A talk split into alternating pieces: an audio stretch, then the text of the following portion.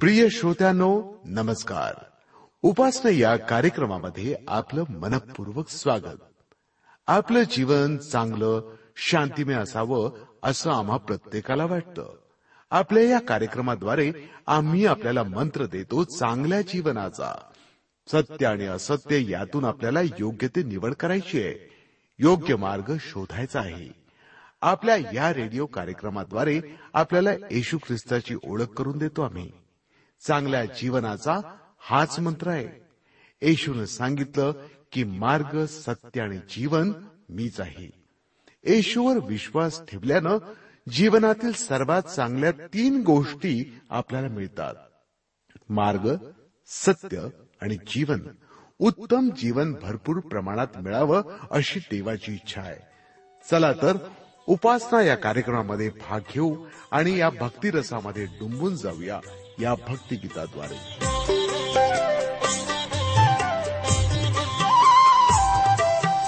तव सहवास घडावा. प्रभुरे क्षणभर विरह नसावा तव सहवास घडावा. प्रभुरे क्षण भरविरह न सा वा तव सह वास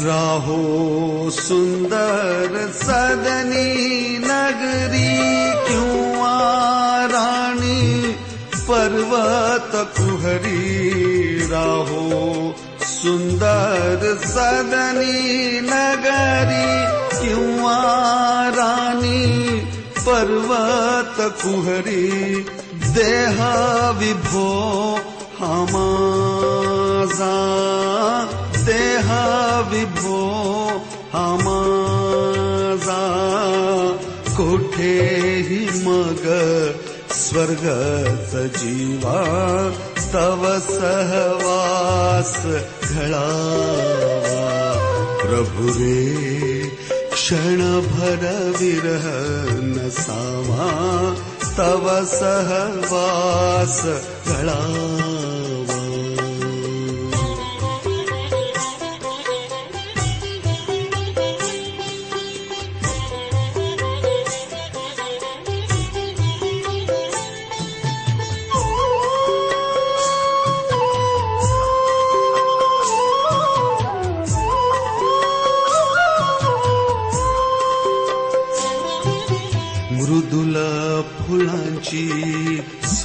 करशय्या किंवा प्रस्तर खंड निजाया मृदुला फुलांची सुखकर करशय्या किंवा प्रस्तर खंड निजाया हृदया तवटे कोणी असता हृदया तवटे कोणी असता कष्ट न शब्द शब्द हि ठावा तव सहवास घडावा प्रभुरे क्षणभर विरह नसावा तव सहवास घडावा प्रभुरे क्षणभर विरह नसावा तव सहवास आपण प्रार्थना करूया.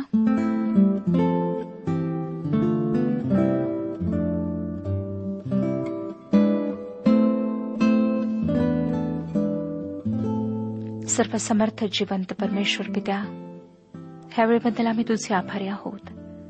तू आमच्या सर्व गरजा भागवल्यास आमचं रक्षण केलंस आमच्यासोबत तू राहिलास ह्याबद्दल आम्ही तुझे उपकार मानित आहोत. प्रभू आम्ही अनेक चुका केलेल्या आहेत. अनेक गोष्टी ज्या आम्ही करायला नकोत त्या आम्ही केलेल्या आहेत. विचारांमध्ये कृतींमध्ये व्यवहारात आम्ही पाप केले आहे. तू आमच्यावर दया कर आमच्या सर्व पापांची क्षमा कर. आज होऊ दे प्रभू की आम्ही स्वतःच्या जीवनाचे परीक्षण करावे आणि पहावे की आम्ही कोणत्या चुका केलेल्या आहेत? म्हणून तू आमची मदत कर. आजच्या वचनाच्याद्वारे आमच्याशी बोल. जे पिछानाला खेळलेले आहेत आजारी आहेत वेदनांनी तळमळत आहेत ज्यांच्या जीवनामध्ये जगण्याची आशा समाप्त झालेली आहे प्रभू तू अशा सर्वांना उत्साहित कर. त्यांना स्पर्श करून आरोग्य दे. ज्या कुटुंबामध्ये भांडणं आहेत गैरसमज आहेत शांती नाही पती पत्नीमध्ये भांडणं आहेत अशा सर्व लोकांवर तू दया कर. त्यांना एकमेकांवर प्रेम करण्यास शिकेव. तू सहाय्य कर प्रभू. आम्ही ही वेळ तुझ्या पवित्र हातात देत आहोत. प्रत्येकासोबत तू बोल प्रत्येकाचं मार्गदर्शन कर. ही प्रार्थना तारणाऱ्या प्रभू यशू ख्रिस्ताच्या पवित्र आणि गोड नावात मागितली आहे म्हणून तो ऐक. आमेन. श्रोत्यानो आज आम्ही पंधराव्या अध्यायाला सुरुवात करीत आहोत. इतिहासाचे पहिले पुस्तक पंधरावा अध्याय तेराव्या अध्यायात आम्ही पाहिले होते की दाविदाने कराराचा कोश एरुश्लेमेत आणण्याचा योग्य हेतू अयोग्य पद्धतीने पूर्ण करण्याचा प्रयत्न केला. तो अयशस्वी झाला. आता पंधराव्या अध्यायात तोच हेतू त्याने योग्य पद्धतीने कसा पूर्ण केला ते आपण पाहणार आहोत.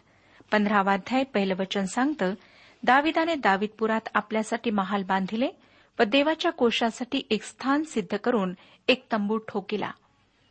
दाविदाच्या घराच्या बांधकामा प्रकल्पापेक्षा देवाच्या दृष्टीने कोशाच्या जागेची तयारी ही महत्वाची गोष्ट होती.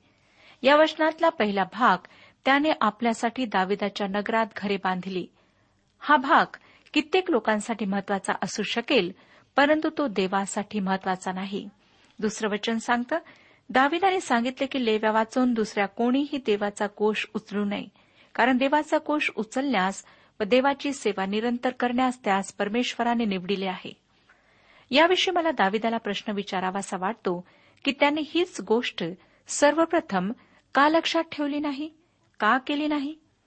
हीच गोष्ट योग्य प्रकारे करण्यासाठी त्याला कटू अनुभवातून का जावे लागले? मला वाटतं श्रोत्यानो आपण सर्वच जण अशा प्रकारे चुका करीतच शिकतो. पण श्रोत्यानो त्या चुकीबद्दल दाविदाला दोष देणे किती सोपे आहे? मला अगदी खात्री वाटते की आमच्यावर वेळ येते तेव्हा आम्हीही दाविदाप्रमाणे चुका करतो.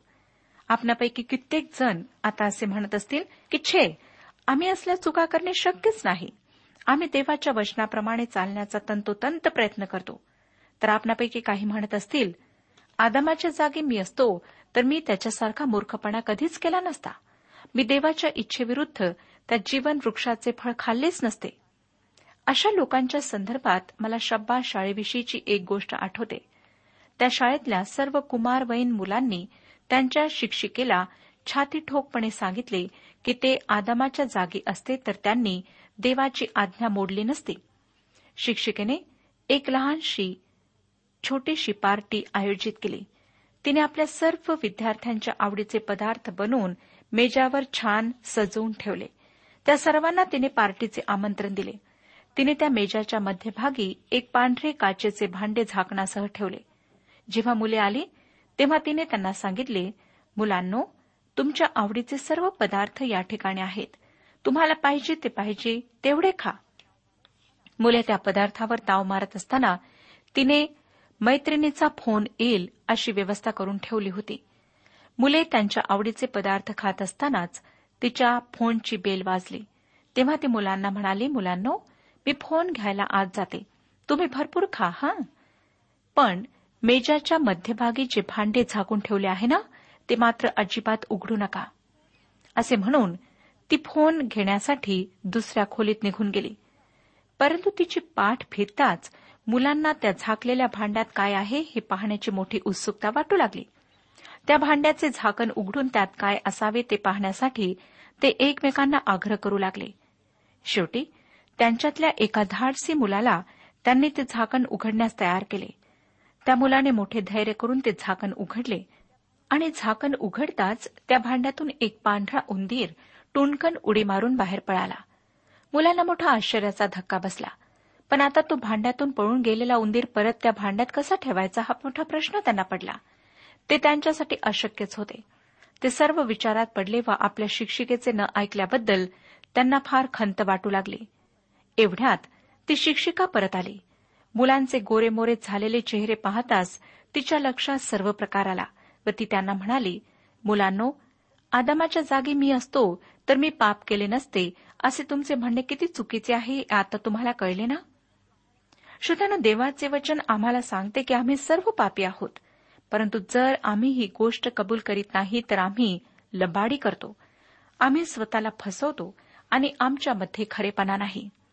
दाविदाने कोश आणताना पहिल्यांदा चूक केली व नंतरच्या प्रयत्नात त्याने त्यासाठी योग्य पद्धत वापरली. प्रश्न असा आहे की आपली चूक पदरात घेऊन देवाकडे मार्गदर्शनासाठी वळणे दाविदाने बहुधा हेच केले. आपण वाचतो पंधरावाध्याय तिसऱ्या वचनात. तिसरं वचन परमेश्वराच्या कोशासाठी जे स्थान त्याने तयार केले होते तेथे तो न्यावा म्हणून दाविदाने सर्व इस्रायलास एरुश्लेमेत एकवट केले. त्याने देवाच्या मार्गदर्शनानुसार आपली पद्धत बदलली. श्रोत्यानो आम्ही आमच्या ख्रिस्ती संस्थांच्या प्रशासनासाठी वेगवेगळ्या पद्धती अंमलात आणतो. परंतु या संस्थांद्वारे देवाचे गौरव व्हावे म्हणून आम्ही कधी देवाचे मार्गदर्शन मागितले आहे काय? आम्ही देवाने सांगितलेल्या पद्धती अंमलात आणल्या आहेत काय? जर आम्हाला आमच्या देवाच्या कार्यामध्ये यश हवे असेल तर देवाचे वचन आमच्या पावलासाठी दिवा व आमच्या नेत्रासाठी प्रकाश असे झालेच पाहिजे. सर्व इस्रायलाला कराराचा कोष आणण्यासाठी एकत्र जमवणे आवश्यक आहे असे दाविदाला वाटले. देवाच्याही दृष्टिकोनातून ही गोष्ट महत्वाची होती म्हणूनच त्याने ही गोष्ट इतिहासाच्या पुस्तकात नमूद केली. त्याने या पुस्तकात या ऐतिहासिक काळाविषयी स्वतःचा दृष्टिकोन व्यक्त केला. दाविदाने योग्य प्रकारे तो कोष हलविण्याचा प्रयत्न केला. चौथं वचन त्याप्रमाणेच दाविदाने अहरुणाचे वंशज व लेवी यास एकवट केले. त्याने लेव्यातील प्रत्येक कुटुंब प्रमुख व त्यांच्याबरोबर येणाऱ्या पुरुषांना बोलावले. नंतर पंधरावा अध्याय अकरा आणि बारा वशने सांगतात दाविदाने सादोक अभ्याथार याजक उरिएल असाया योएल शमाये अलिएल व अमिनादाब या लेव्यास बोलावून आणून सांगितले की तुम्ही लेव्यांच्या पितृकुळातील प्रमुख पुरुष आहात. तुम्ही आपल्या भाऊबंदासह शुचिरभूत व्हा. मग इस्रायलांचा देव परमेश्वर याच्या कोशासाठी जे स्थळ मी तयार केले आहे तेथे तो नेऊन पोचवा. दाविदाने कराराचा कोष ठेवण्यासाठी जागा तयार केली पण निश्चित कोठे केली ते आम्हाला सांगण्यात आलेले नाही. मला वाटतं श्रोत्यानो कराराचा कोष ठेवण्यासाठी मोरिया पर्वतावर जागा तयार केली. ही जागा एरुश्लेमेतून आणि गुलगत्ता ह्यातून जाते. ज्या ठिकाणी येशू ख्रिस्ताला वधस्तंभावर खेळण्यात आले. अनेक वर्षानंतर त्याच ठिकाणी प्रभू येशू ख्रिस्ताला वधस्तंभावर टांगण्यात आले. आणि याच ठिकाणी अनेक वर्षांपूर्वी आभ्रामाने इझाकाचा बळी देण्यासाठी त्याला आणले होते. देवाने आभ्रामाच्या विश्वासाची परीक्षा बघितली व इझाकाला तो मारणार इतक्यात तो आभ्रामाशी बोलला व इझाकाऐवजी दुसरे अर्पण त्याने आभ्रामाला दाखवले. त्याच ठिकाणी अनेक वर्षांनी तुमच्या व माझ्या पापांसाठी येशू ख्रिस्ताला वधस्तंभावर खेळण्यात आले. दाविदाने नेमकी हीच जागा देवाच्या कोशाबद्दल निवडावी ही गोष्ट मला अतिशय प्रतिकात्मक वाटते. तेरावं वचन पहा. पूर्वीच्या प्रसंगी तुम्ही तो वाहून आणला नाही आणि आपण आपला देव परमेश्वर यास विधीप्रमाणे भजलो नाही म्हणून त्याने आपल्याला तडाका दिला. आपल्याला आठवतच असेल की कराराचा कोश पहिल्यांदा वाहून नेताना उज्जा मरण पावला. तेव्हा दाविदाने त्यासाठी देवाला दोष दिला होता. परंतु आता त्याला समजले की चूक देवाची नव्हती तर त्याची स्वतःची होती. आता त्याने ती कबूल केली. चौदावं वचन यावरून याजक व लेवी हे इस्रायलाचा देव परमेश्वर याचा कोश घेऊन जाण्यासाठी शुचिरभूत झाले. या सर्व वृत्तांतामध्ये श्रोत्यानो यहोवा इस्रायलाचा देव याचा कोश या वाक्याचा वारंवार उपयोग केलेला आहे. यावरूनच हा कोश देवाच्या दृष्टीने किती महत्त्वाचा होता ते आम्हाला दिसून येते. पंधरावं वचन मोशेने परमेश्वराच्या सांगण्यावरून आज्ञा केली होती तिला अनुसरून लेव्यांनी त्या कोशास लाविलेल्या काठ्या आपल्या खांद्यावर घेऊन कोश वाहिला.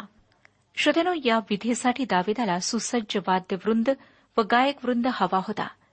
ज्या दिवशी एरुश्लेमेत देवाचा कोश आणण्यात आला तो दिवस अत्यंत महत्त्वाचा दिवस होता. दाविदाच्या एरुश्लेमेतील आगमनाचा हा सर्वात उच्च बिंदू होता. येबुसी लोकांपासून जेव्हा दाविदाने एरुश्लेम नगरी ताब्यात घेतली त्याचा उल्लेखही देवाने या वृत्तांतामध्ये केलेला नाही. दाविदाच्या मोठ्या बांधकाम प्रकल्पाविषयीही फार लिहिण्यात आले नाही. देवाने इस्रायलाच्या आत्मिक जीवनावर मोठा भर दिला. श्रोत्यानो देवाला आमच्या आत्मिक जीवनाविषयी अत्यंत काळजी आहे.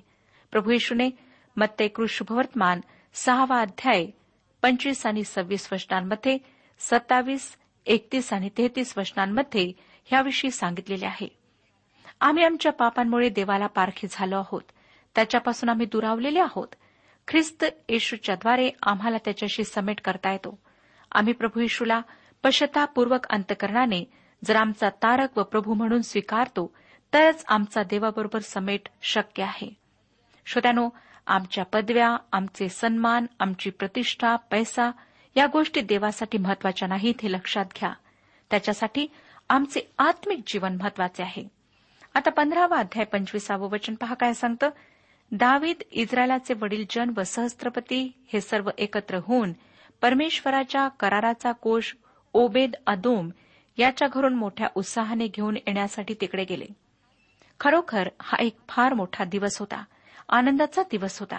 सव्वीसावं वचन देवाने परमेश्वराच्या कराराचा कोष पाहून न्यावयास लेव्यास सहाय्य केले तेव्हा त्यांनी सात बैल व सात मेंढे यांचा यज्ञ केला. ही सर्व अर्पणे येशू ख्रिस्ताकडे निर्देश करतात. ख्रिस्ताने तुमच्या व माझ्या पापांसाठी स्वतःचे समर्पण केले. आमच्या पापांची खंडणी भरून आम्हाला पापाच्या दास्यातून सोडवले. श्रोत्यानो ज्या दिवशी आम्ही हे सत्य स्वीकारतो त्याच दिवशी देवाचा आमच्याबरोबरचा सार्वकालिक करार आमच्यासाठी पूर्ण होतो. तो सार्वकालिक करार हाच आहे की एकदा ख्रिस्ताच्या रक्ताने आमची पापे धुतली गेली की आम्ही त्याची संतान होतो. आमच्यावर न्यायाचा प्रसंग येत नाही. जीवनाच्या पुस्तकात आमचे नाव लिहिल्या जाते. आम्ही ख्रिस्ताबरोबर देवाच्या राज्याचे वतनदार होतो.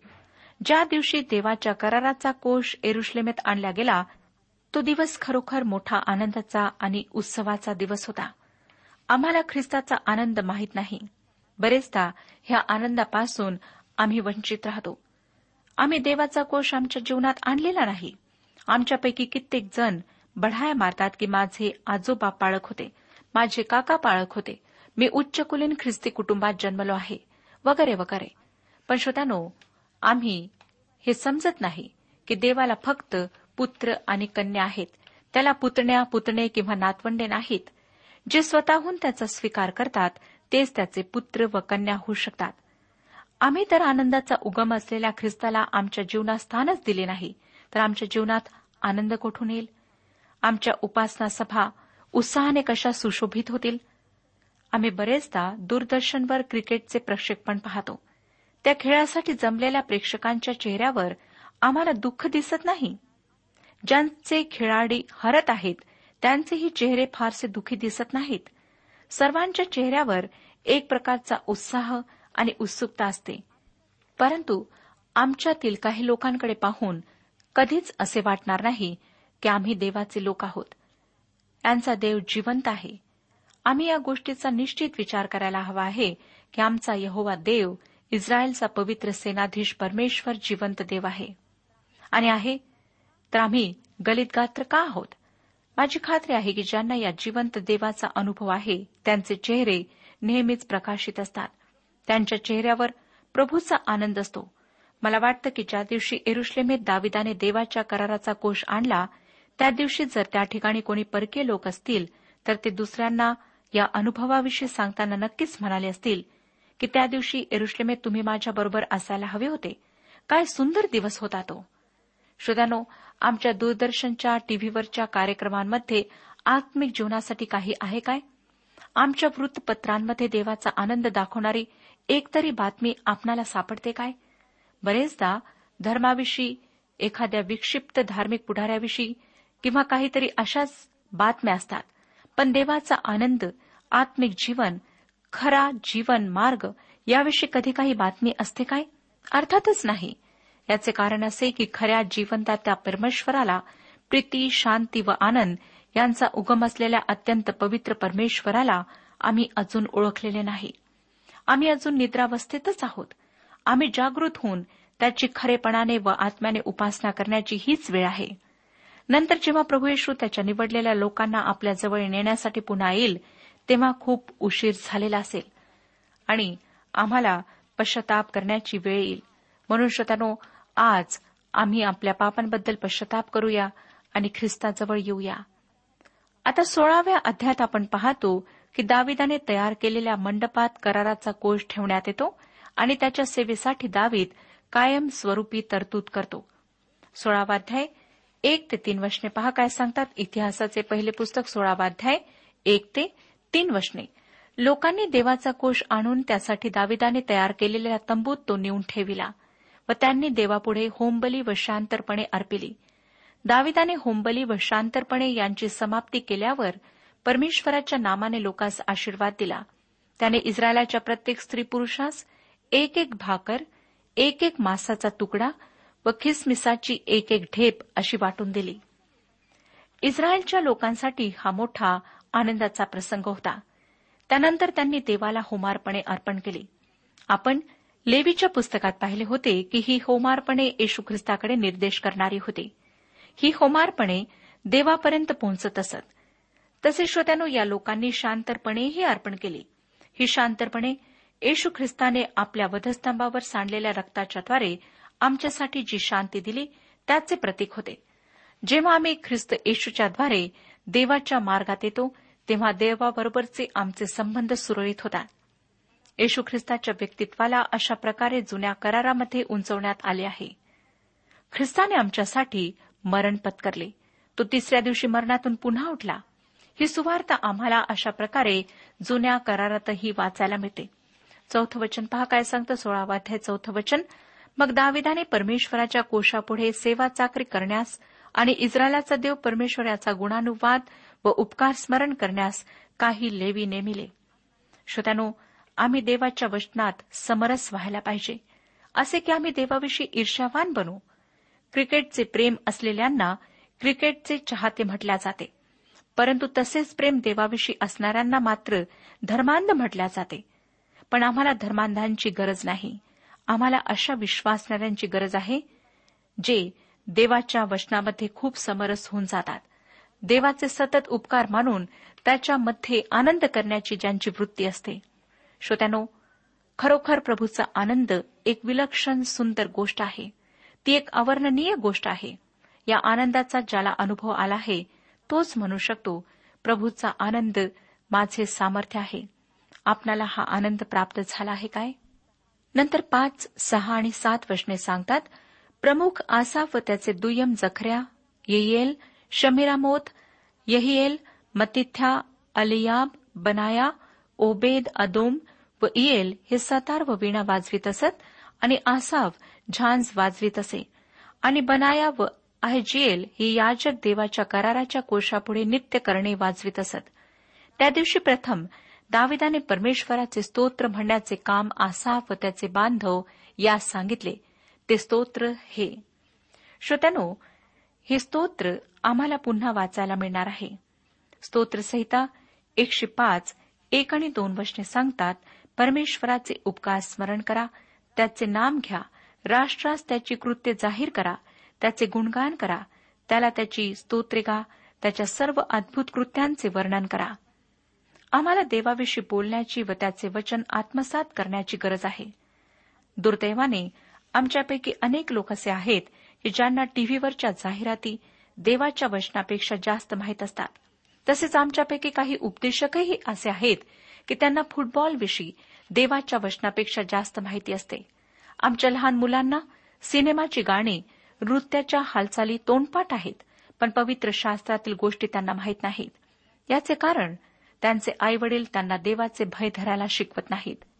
पुढे जाऊन ही मुले कोणत्या प्रकारचे ख्रिस्ती लोक होणार याची त्यांच्या आईवडिलांना काळजी दिसत नाही. ख्रिस्ती मुले त्यांना त्यांच्या बालपणापासून शिकवली तर आमचा ख्रिस्ती समाज आदर्श समाज होईल. आमच्या समाजाद्वारे ख्रिस्ताला उंचावले जाईल असा विचार हे आईवडील करीत नाहीत.